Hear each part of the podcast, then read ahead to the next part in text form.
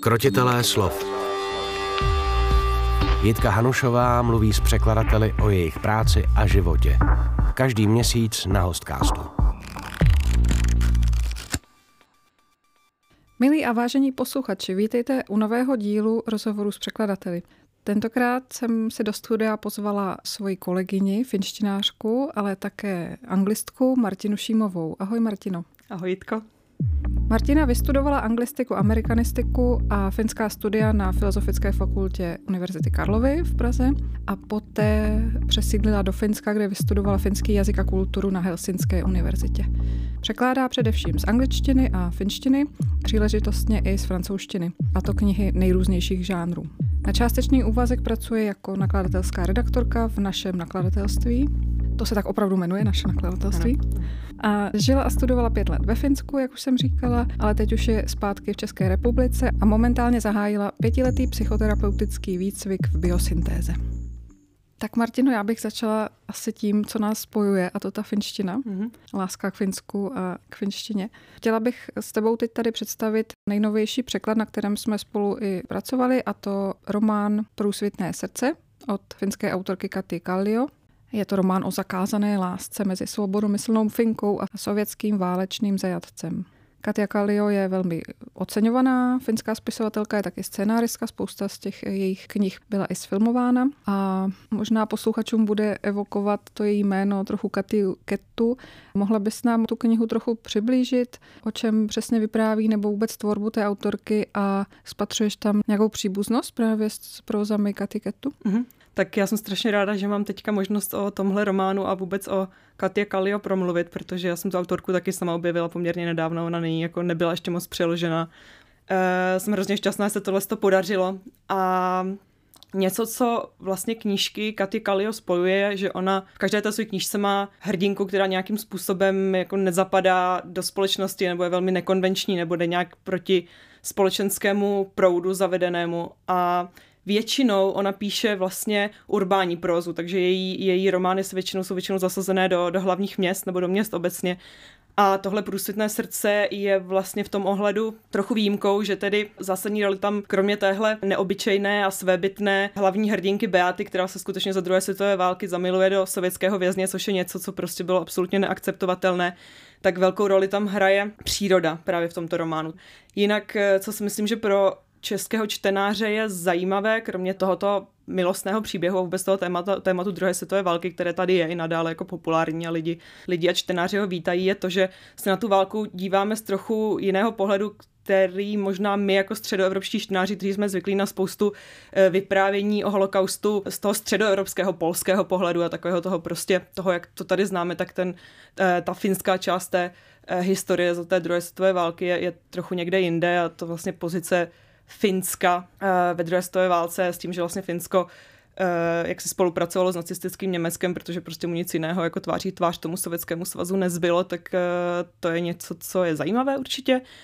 A zároveň v současné době, kdy prostě i nadále bohužel probíhá válka na Ukrajině, tak je to vlastně jakési opakování historie, že opět v současné Evropě dochází k tomu, že Rusko napadlo jakoby jiný suverénní stát, což je něco, co ty Finové moc dobře, moc dobře znají a tenhle ten konflikt na těch hranicích eh, prostě v podstatě je tam spoustu jako velmi podobných činitelů, které je určitě dobré si připomenout. A já si myslím, že určitě nějaké podobnosti, tak Katia Ketu samozřejmě taky píše o druhé světové válce, nebo nějaké její romány se tím, tím zabývají. Já jsem si ale, že tak Katia Kalio, že velmi svébytnou autorkou je na ní prostě něco, co je pro mě úplně jako originální. A co to je teda to originální? Je to, je to hrozně těžko popsatelné, ale hmm. prostě ona, ona mimořádným způsobem umí popsat vnitřní svět tady těch hrdinek. Uh, já bych použila to anglické slovo jako misfit. Ty se prostě nezapadají, jsou nějakým způsobem, nechci říct jako šílené nutně, ale nacházejí se na okraji společnosti nebo jsou jako nepochopení a, a tím svým, svojí povahou a prostě tím, v jaké době se narodili, tak absolutně tam v podstatě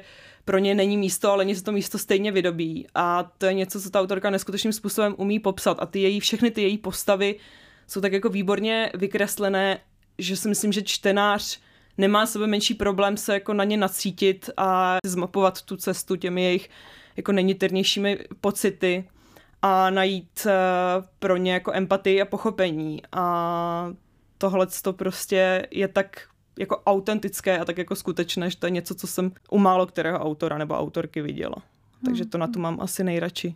A jinak nějaké jako finství, po kterém já se vždycky pídím a který prostě pro mě je zásadní, tak ta Katia Kallio je skutečně jako finskou autorkou v tom ohledu, že Finsko miluje tu svoji zemi, zná a dokáže to zprostředkovat tomu čtenáři. A zrovna v případě průsvitného srdce ten příběh se odehrává v nejjižnějším finském nebo nejjižněji položeném finském městě Hanku, což je velmi jako specifické finské město, eh, které kulturně a historicky je skutečně zajímavé a zásadní jak strategicky z nějakého vojenského hlediska ono nějakou dobu patřilo Sovětskému svazu, Finového potom Eh, ve 40. letech získali, získali zpátky a zároveň před válkou to bylo významné uh, lázeňské středisko, kam právě jezdila i ruská aristokracie například, takže to bylo jako takové jako internacionální mezinárodní místo zároveň, takže specifické v rámci Finska, na druhou stranu ta příroda je tam jakoby velmi finská, i když taky má své, svá specifika a i tohle ta autorka dokázala jako výborným způsobem zprostředkovat, takže z toho, z toho románu to finství skutečně jako dýchá. Eh, já určitě potvrzuju tu eh, propracovanou psychologii postav, také, také se mi líbily její poetické výrazy a vůbec poetičnost. A možná jí v té obraznosti pomáhá to, že je scénáristka, že píše scénáře, mm-hmm. takže je tam asi to propojení s tím vizuálním hodně silné. Eh, víš, na čem třeba teďka pracuje?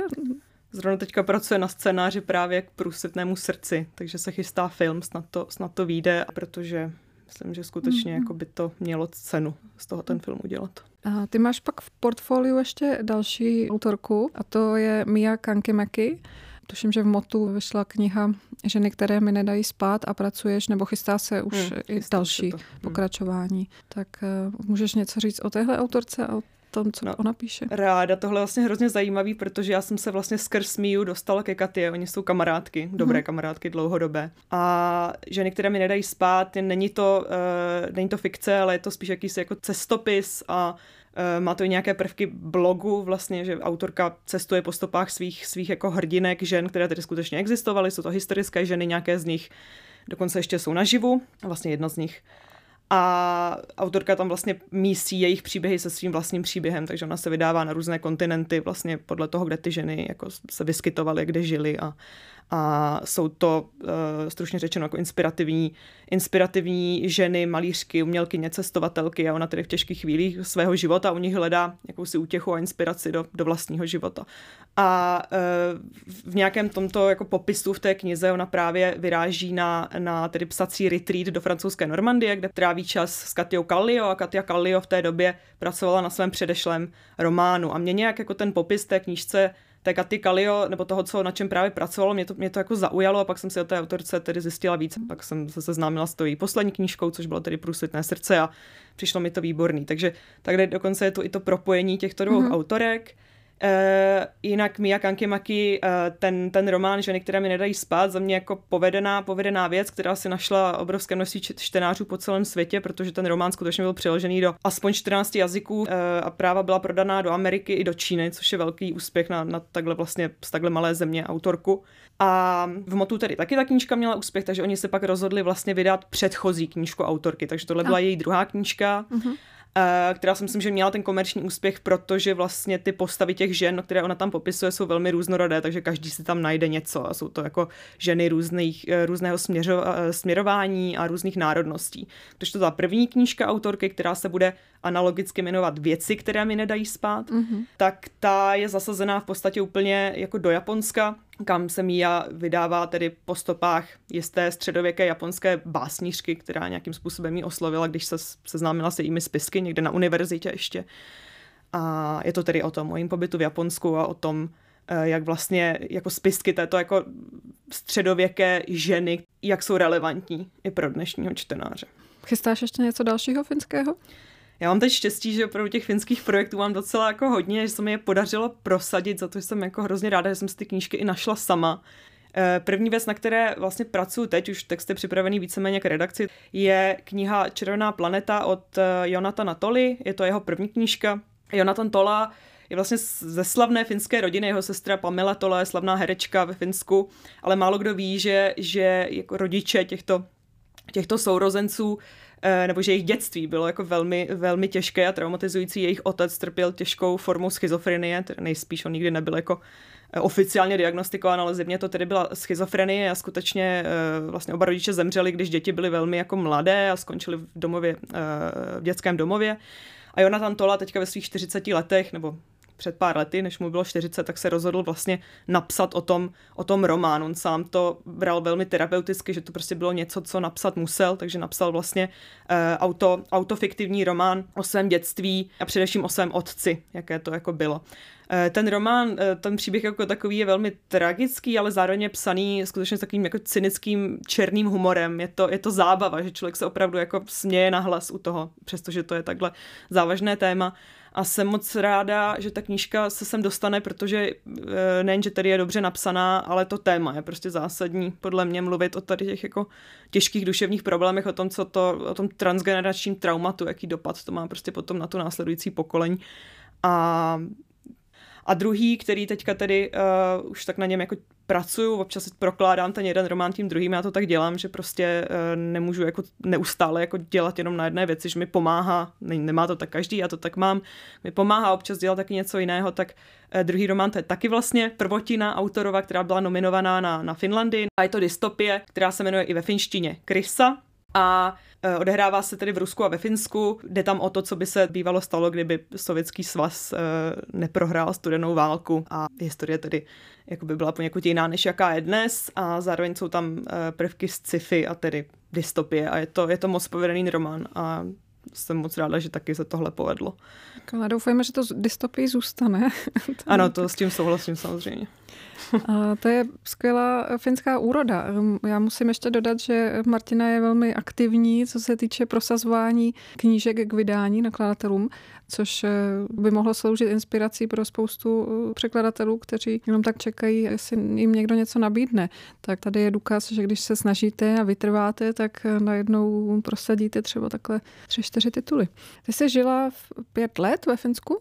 Hmm, šest, šest, šest, šest, šest let. Jako celkem bez přerušení. No. A, tak co pro tebe Finsko znamená?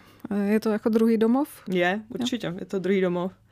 Ale jako vlastně ten začátek vůbec tady to celé jako finské dráhy je vlastně jedna velká náhoda, což tomu se vždycky směju, už to tak jako dopadlo. K jazykům jsem tíhla vždycky, ke Skandinávii asi by se dalo říct, že taky, ale vždycky jsem si tak nějak myslela, že skončím u nějakého jako germánského, severského hmm. jazyku.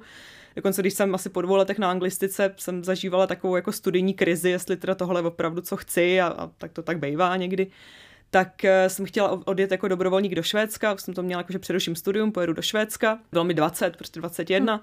dokonce už jsem byla i jako přijatá, ale potom nakonec ten projekt prostě krachl a já jsem teda zůstala tak jako bezprizorní trochu a tak jsem si řekla, no tak budu studovat švédštinu na univerzitě, ale ten rok vlastně jediný severský jazyk, který se otevíral, byla finština. A já jsem o Finsku, o Finsku v té době nevěděla jako nic, věděla jsem, že Helsinki jsou hlavní město, Mika Valtari napsal Egyptiana Sinuhe, tak víc jsem jako nevěděla ale když jsem se pak připravovala na přijímací zkoušky, tak mě to vlastně už tehdy jako mě to zaujalo. A měli jsme strašný štěstí už jako v prvním ročníku na výbornou, eh, na výborné učitele, to určitě, ale měli jsme skvělou finskou lektorku, která pro ty, kteří chtěli, tak už první léto zorganizovala vlastně jako výjezd do Finska, kde jsme byli ve finských rodinách a já jsem se nějak v té finské rodině jako uchytila a ještě jako bylo skvělé, že oni měli vlastně jako letní dům v Hanku, což mm-hmm. je mhm. prostě to město, ve kterém se potom odehrává román Katy Kalio, to průsvitné srdce, takže já jsem tam vlastně, než jsem ten román vůbec začala číst a překládat, tak to místo pro mě bylo jako známé úplně, jako, mm. jako jak svoje boty ho znám, byla jsem tam 30krát. Takže, takže tak a už prostě mi to Finsko zůstalo a vyhovuje mi to, já mám hrozně ráda jako prostor, klid, takový to severský, finský, jako pomalý plynutí, krásný jako lesy a jezera a tohle, vyhovuje mi to. No. Tak občas je potřeba to proložit i nějakým jihem. Že třeba těch šest let bylo jako hodně, ale teď je to skvělý, tam prostě třikrát, čtyřikrát za rok zajeto. Krotitelé slov. Tak to byla finština a ty vlastně většinu knih si přeložila dosud eh, z angličtiny. Možná se to časem nějak dorovná, mm-hmm. ale samozřejmě těch překladů z angličtiny je mnohem víc, mm. byť teda z finštiny se překládá už několik let taky poměrně hodně, takže z toho máme samozřejmě všichni finštináři radost. Ale z angličtiny, který autor je pro tebe takový jako nejsrdcovější? Tak to je určitě uh, Eimer Towels. Teďka vyšel jeho druhý román v mém překladu Lincolnova dálnice. A ta velká srdcovka, která mě k němu přivedla, byl, myslím, že to bylo 2018, tak eh, vyšla ta knížka Gentleman v Moskvě. To jako mm-hmm. skutečně byla jedna z knih, kterou jsem se jako nejvíc užila překladatelsky. Mm-hmm. I čtenářsky vlastně. A v čem byl ten gentleman pro tebe tak silný? Ten příběh řeknu jenom ve dvou větách. Hlavní postavou je ruský hrabě Aleksandr Ilyich Rostov, který vlastně po bolševické revoluci je odsouzen bolševickým tribunálem k doživotnímu vězení v hotelu Metropol v Moskvě. A ta kniha jako velmi úžasně podle mě zobrazuje vlastně ten čas před tou revolucí, to bylo úplně jiné Rusko, takové to jako carské Rusko a petrohradské bály, já jsem že tam bylo mnohem, mnohem jako jiného, ale tady po té revoluci ta, ta vyšší třída nebo ta aristokratická třída potom skončila tak, jak skončila. Někdy, někdo, někteří skončili v Gulagu, někteří zastřelení, někteří na Sibiři a Hrabě Rostov tedy e, končí v hotelu Metropol v Moskvě a vlastně je to jakoby zbytečný člověk, nebo jeho éra skončila prostě a on se musí tomu nějakým způsobem přizpůsobit. Jedno takové moto toho románu je, pokud se člověk nevypořádá s okolnostmi, tak se okolnosti vypořádají s ním. Hmm. A co by se nějak proti té knize dalo asi namítnout, je, že samozřejmě je to kniha o Rusku, o ruské duši, ale napsal ji americký autor. Určitě to na tom vidět je. Uh, nemyslím si, že by to bylo nějakým způsobem jako americké, takovým tím jako uh, nepříjemným americkým způsobem, že by to bylo hrozně pozitivní, absolutně nereálné, nějak hmm. prostě, a chybí tomu takový ten jako ruský nihilismus, jako že opravdu taková ta melancholie, jo, to, to tam není, to je vidět, že ten autor jako není Rus, ale myslím si, že jako spousta věcí tam nějak ta ruská duše tam je prostě vyjádřená jako dobře, je to psáno jako nádherným jazykem a ten příběh je inspirativní. Příběh toho člověka, který se dostal do takovéhle situace a přesto nějak jako našel způsob, jak, jak žít jako dobrý a vlastně i šťastný život tak eh, nevím, prostě to na mě opravdu jedna z knížek, kterou bych se zabalila. A ty jsi do vypravila do toho hotelu, A já jsem se vypravila, byla jsem, byla jsem v Helsinkách tu dobu, takže to se jako hodilo, že to vlastně z Helsinek do, do Moskvy je to 14 hodin vlakem přes noc. Já jsem zásadně chtěla jet vlakem, protože potom člověk do, dojede, myslím, že na Nikolajské nádraží, tam no, vlastně už pak nastane na metro a uh, jede pár uh, stanic metrem na stanici Ljubia, Lu, Ljub, já to nikdy nemůžu vyslovit, tam, kde bylo KGB vězení, Ljublanka, omlouvám se, jsem to řekla špatně. A vlastně potom tam už je to jako pěšky nevím, 10 minut k hotelu Metropol. Dneska už samozřejmě ne, ale za těch bolševických dob nebo předtím to prostě byl vlastně jediný hotel, kde nějaký jako významní mezinárodní hosté vždycky se ubytovávali. Mm-hmm. Vlastně nic jiného v Moskvě moc jako nebylo. A ten popis toho hotelu sedí, vlastně to, to jak je to popsáno v, tý, v té knize, tak skutečně jako detaily jsou jako opravdu je to tak. Dokonce jsme se bavili s personálem, jsem nějak jako říkala, že jsem přeložila tu knížku a oni řekli, no to jste dneska asi čtvrtá, kdo to říká, že, eh, že prostě jsem přijel kvůli té knize, takže čtenáři mm-hmm. skutečně tam jezdili a, a fotili se tam v těch, mm-hmm. v těch prostě prostorách. Ano, tu, tu výtku, kterou jsi zmiňovala, že Američan píše o Rusku, jsem, jsem taky zaznamenala v recenzích. Dokázala bys posoudit, jestli je ten náhled trochu jiný v tom Gentlemanovi v Moskvě a pak v té Lincolnově dálnici, která se odehrává teda v hmm. Americe, že jo? Tak... Jako určitě, no tak prostě když píše o Americe, tak píše o zemi, která je jeho a prostě vyrostl tam a má tu přímou zkušenost, takže to, to, to prostě je něco, co na té autentické úrovni jako zvládl líp. Na druhou stranu, já si myslím, že ten gentleman, vzhledem k tomu, kde se to odehrává, že se to jakoby odehrává v tom uzavřeném prostoru toho hotelu, jako tam neproniknou úplně ty historické hrůzy, tak samozřejmě někde na pozadí se tam prostě probíhá druhá stová válka, stalin, stalinistické čistky, hladomor na Ukrajině a tak dále, ale to všechno je tam někde jako v pozadí. Takže to si myslím, že to je jako omluvitelný. Stejně si ale, přestože si myslím, že ten Gentleman Moskva je lepší román, tak ale je vidět, že prostě ta ulice Američan a ta Lincolnova dálnice, to jako je jeho pole. Hmm. A je to vlastně docela zajímavé jako časové zasazení, odhrává se to v roce 1954, kdy ta Amerika skutečně takový ten jako americký sen, jako ta, ta svoboda, volnost, takové to nadšení z toho, prostě to poválečné. To je tam skvěle vyobrazené, zároveň je to jakási jako jakási uh, road story, že skutečně ty, ty hrdinové, čtyři hrdinové jako chlapci, mladí 20 letí, jednomu z nich je to teprve šest teda, tak jsou na cestě vlastně celou tu dobu. A ta Lincolnova dálnice, to je taková jako takový, takový symbol tady té, té jako nekonečné cesty, protože ona vede vlastně z New Yorku do Kalifornie, takže protíná celou tu, celou tu Ameriku. A tahle symbolika je tam všude přítomná, ty hrdinové necestují úplně přímo, takže po cestě je spoustu odboček, nezačínají úplně na začátku v tom New Yorku, tam se vlastně dostanou až skoro na konec a pak jedou, jedou do Kalifornie. A ta kniha jako zabírá strašně obrovské množství těch jako amerických témat, tak jako, jako geografické zasazení, to, jaké jako typy těch, těch lidí v té Americe jako žijí. A skutečně, když tím tak přemýšlím, tak eh, těch amerických témat se tam probere obrovské množství, nějaké tématu svobody, otroctví, té jako nekonečné cesty, těch možností, co ten člověk jako má, takový ten být svým vlastním pánem a prostě uh, vybudovat si tu budoucnost. A uh, no, jako zajímavý román, hodně jako zase mnoho vrstevnatý. Hmm, hmm. Oba ty romány jsou poměrně rozsáhlé. Za Gentlemana v Moskvě si dostala cenu Vyšehradu za, hmm. za mhm. vynikající překlad a na Lincolnovou dálnici, já jsem to teda zatím přečíst nestihla, ale eh, četla jsem recenzi na i-literatuře. Mm-hmm. Recenzentka mimo jiné uvádí, že to asi nemělo redaktora nebo korektora, což eh, vlastně obě víme, že není pravda. Mm-hmm. To, že tam eh, je uvedený odpovědný redaktor, znamená většinou, že to ten dotyčný redigoval. Ale byla to vlastně tvoje první spolupráce s Martinem hmm, Pšeničkou. V té recenzi jsou zmiňovány některé výtky, které opravdu věřím, že by se daly ještě jako nějakým pečlivým čtením, jak tvým nebo Martinovým vychytat jak to vlastně probíhalo, nebo jak, jako jak došlo k tomu, jo, jo. že vlastně tohle jsou dvě knihy od stejného autora, mm.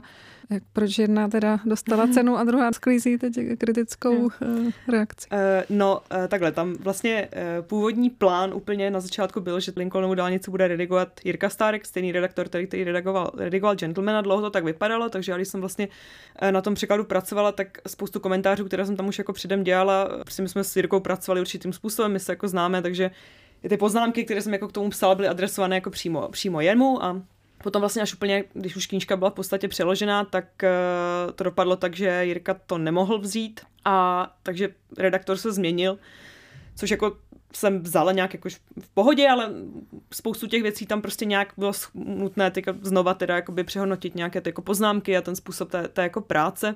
To si myslím, že to určitě mohlo mít jako nějaký, uh, nějaký dopad, tady ta, tady ta změna, že nějak jakoby hmm. byla neočekávaná, hmm. takhle.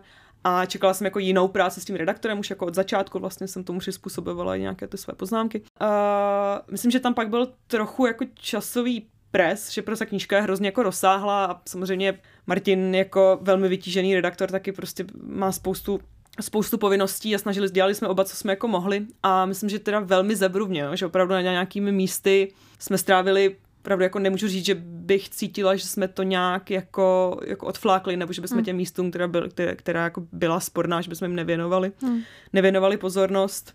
Takže tam nejspíš hrál roli tlak na to vydání, je to tak? Ono tam bylo jako velká prodleva vlastně mezi tím, kdy já jsem to odevzdala a potom e, byl teda ten původní plán byl, že Jirka Stárek na tom hned by měl začít pracovat, ale on na tom nezačal hned pracovat a pak tam bylo opravdu jako několika měsíční vlastně, e, skoro půlroční vlastně bych řekla, hmm. e, odstup mezi tím, než se začala vůbec dělat ta redakce. Uh, což ale takhle jako bývá někdy. Hmm. Člověk někdy se stane, že už má jako, nebo většinou má, když prostě tedy překládá aktivně, tak třeba už většinou pracuje na, na nějaké jiné knížce.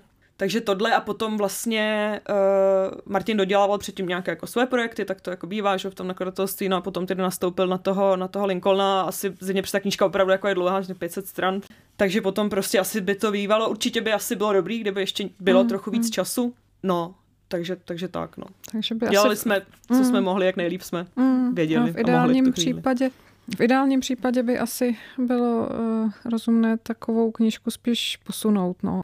Tak to jsme udělali takový exkurs. Uh, já jsem vlastně nikdy tady takovéhle polemiky úplně neotvírala, ale tím, že se známe a tak nějak jsem trošku jako uh, o tom procesu spouzdálí věděla, tak, eh, tak mi to přišlo trochu nefér v té recenzi vlastně takhle vytýkat, že, že to nemělo redakci a tak dál, ale uh, samozřejmě ty, ty prohřešky tam zůstaly, hmm. ale třeba nerada bych, aby se z toho stalo téma na skřipec nebo něco takového, protože vím, že pracuješ velmi pečlivě a ty věci promýšlíš a ověřuješ ale myslím si, že si ten typ překladatele, že nejsi ten typ doslovného překladatele, ale spíš tvůrčího. Mm-hmm, a, a od toho tam je pak ta osoba toho redaktora, aby jako udržela toho překladatele v těch mantinelech. To je jako zcela eh, legitimní.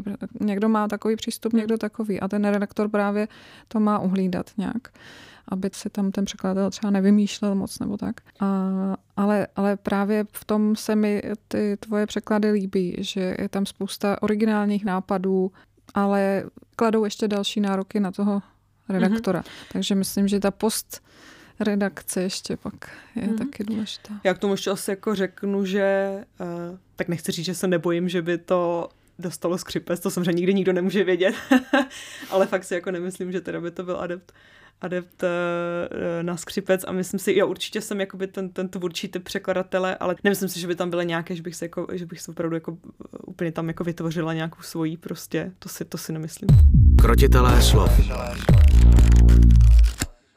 Jeden z dalších tvých nových překladů je poměrně překvapivé jméno a překvapivý titul. Je to Tulák po hvězdách eh, od Jacka Londona. Je to úplně nový překlad tohohle klasického díla. A co bylo za rozhodnutím to přeložit znova a proč si myslíš, že jsou potřeba takové nové překlady? No, e, jestli jsou, jestli jsou jako potřeba nové překlady tady těch klasických děl, já si myslím, že určitě to jako, pokud ten autor nějakým způsobem je do dneška relevantní, jeho myšlenky jsou do dneška relevantní, je to něco, co prostě přežilo jako ten zub času a, a prostě má to co říct tomu současnému čtenáři po prostě sto, sto letech a víc, tak si myslím, že určitě není od věci prostě ty, eh, ty, nové překlady, ty nové překlady dělat. V tom eh, ještě jako v mém osobním případě šlo o to, že já uh, tuhle knížku z titulák po hvězdách od Londna, to je moje jako srdcová záležitost, kterou nevím, kdy jsem se s ním setkala někdy ve 14 letech, ve 13 letech, kdy jsem to četla a a, a přišlo mi to jako výborná, výborný počin. A, takže pro mě to byla zajímavá příležitost se toho ujmout a ráda jsem se toho ujala. Jinak ta knížka je strašně jako členitá a e, představuje spoustu zajímavých výzev překladatelských, protože skutečně těch příběhů, on vlastně ten tulák po hvězdách, hodně posluchačů asi bude vědět, je takový jako epizodický román, kde on popisuje tedy autor své minulé, minulé životy, nebo vlastně cestuje po těch svých minulých životech a skutečně ta, ta plejáda toho, co člověk jako překládá, tak se velmi mění. Um, ale překládalo se to dobře.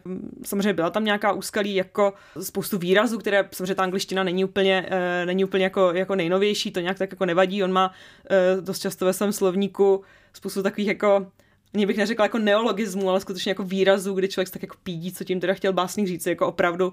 Takže nad tím jsem strávila nějakou dobu a konzultovala jsem to s jako jiných překladatelů a ptala jsem se na názory, ale ty příběhy jako takové prostě odsýpají a je to, je to vlastně radost překládat. To, co vlastně někdy je takové jako trochu, protože mi tam ten rámcový příběh, který vlastně vypráví ten jako vězeň eh, ve Folsomském vězení, který, který je vkládán do, do svěrací kazajky na, na vlastně dlouhá jako časá období a potom, aby on to jako přežil, tak Uh, tak se propadá do těch předchozích životů vlastně do nějakého meditativního trans stavu vlastně.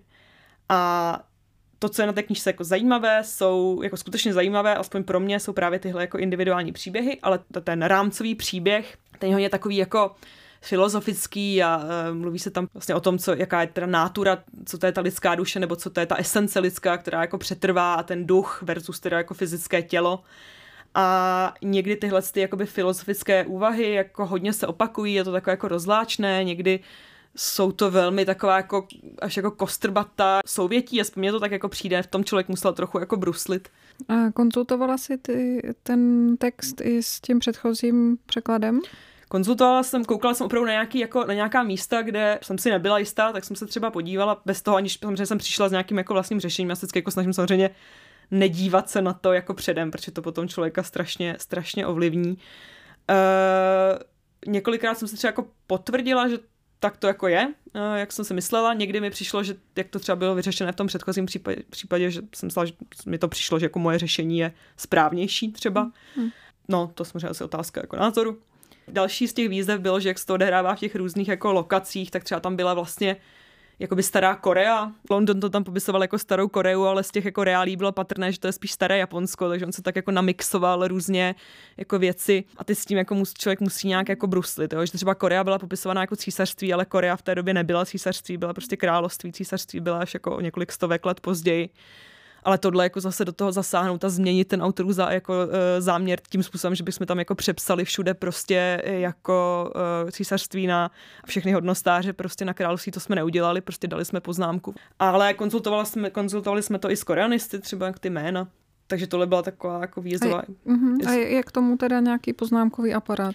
Není jako vůbec, není nějaký jako široký, vlastně to se týkalo především teda té korejské, uh, korejské kapitoly, ale je tam nějaký.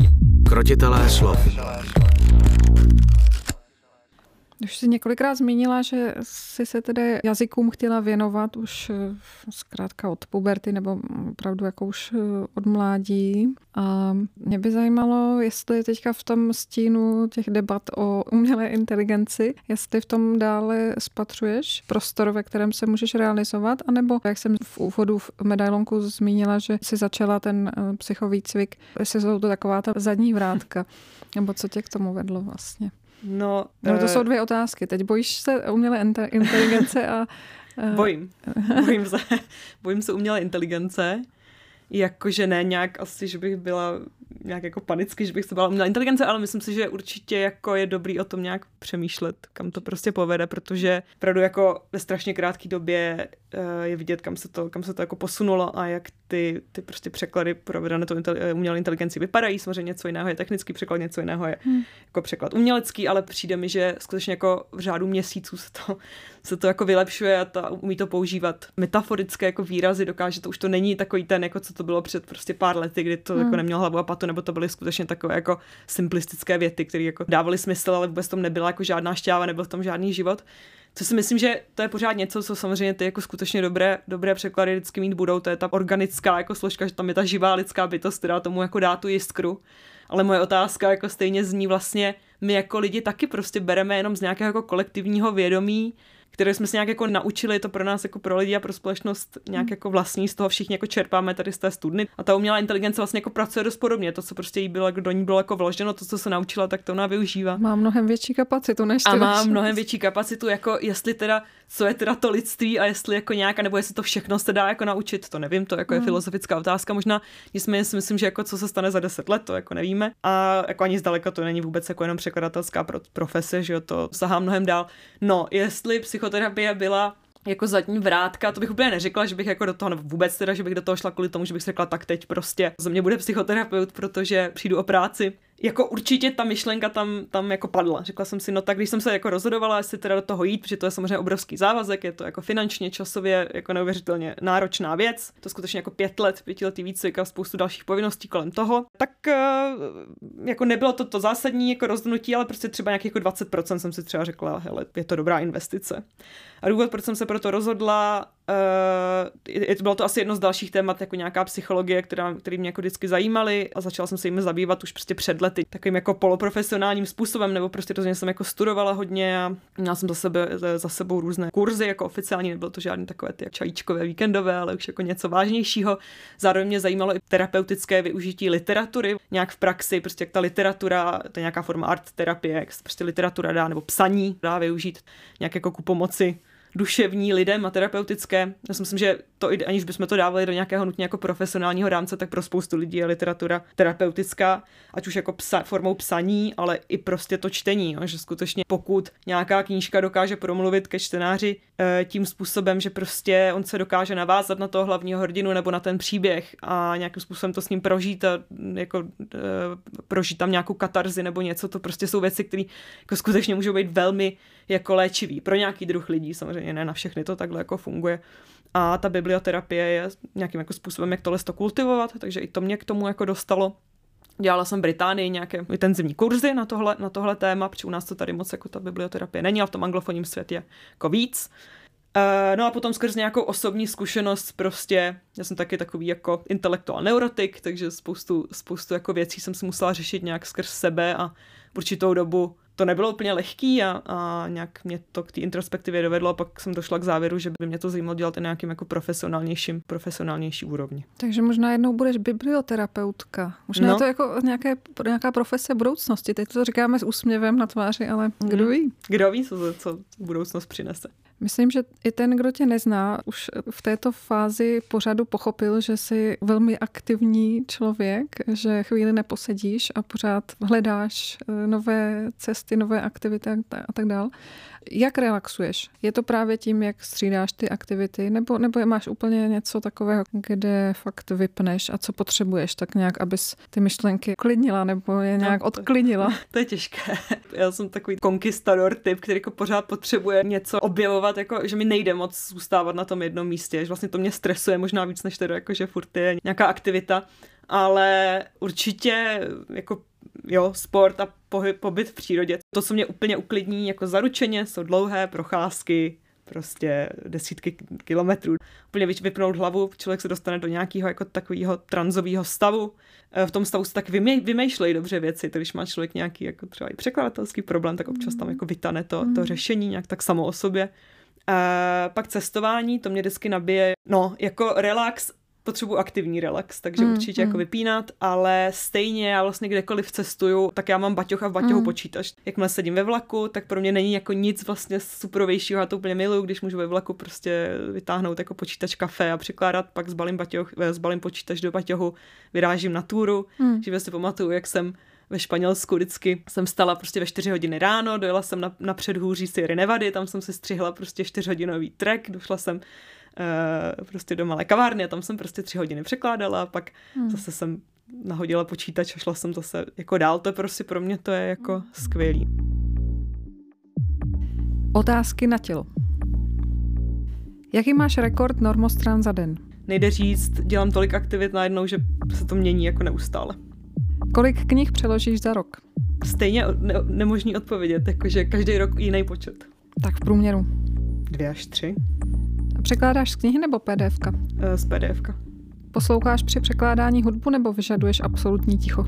Doma vyžadu, vyžaduju absolutní ticho, ale když jsem v kavárnách, tak tam je vždycky nějaká hudba na pozadí a nevadí mi to. Nevadí ti to, ani si nedáš sluchátka? Nevadí, jo? je, mhm. tam jakoby asi nějak přijmu, že to je to prostředí, ve kterým jsem a ten mm. šum k tomu patří, když to doma tam k tomu nepatří a hrozně mě to irituje. A jsi skřivan nebo sova? Skřivan, 100%. Hmm, tak to jsem tady ještě neměla. Ne. ale jako noční ticho je taky fajn, ale skřivan. Hmm. Jaké užíváš při překládání pouzbuzováky? No, kafe určitě, ale to, co se mu snažím jako vyhýbat, že vlastně jako kafe, žádný nic, nic nelegálního minimálně. A kdy jsi naposledy přečetla něco mimo svou jazykovou oblast a co to bylo? Vlastně teďka poslouchám, protože na, na, na rozhlasu Vltava jsem objevila Zulejka otevírá oči, tam teďka je audio, audio verze tohoto, tohoto románu, prostě od uh, ruské autorky tatarského původu a je to skvělá knížka. Jsem hrozně ráda, že jsem se k ní konečně dostala a doporučuji všem. Ve vynikajícím překladu Jakuba Šedivého. Ano, Taky... to potvrzuji. taky si na něj brousím zuby a někdy ho pozvu. Ale pro dnešek moc děkuji Martině, že jsi byla mým hostem. Já děkuji moc, byla jsem moc ráda tady, povídala jsem si. Myslím, že jsi nám dala a mě i čtenářům spoustu typů na knihy z různých žánrů, takže e, i na nové, tak e, budeme se těšit i zase na ty další, které chystáš. A ať se daří. Děkuji moc. A děkuji posluchačům, že nás posloucháte a laďte hostcast. Hostcast Krotitelé slov. Poslouchejte na Spotify a dalších platformách.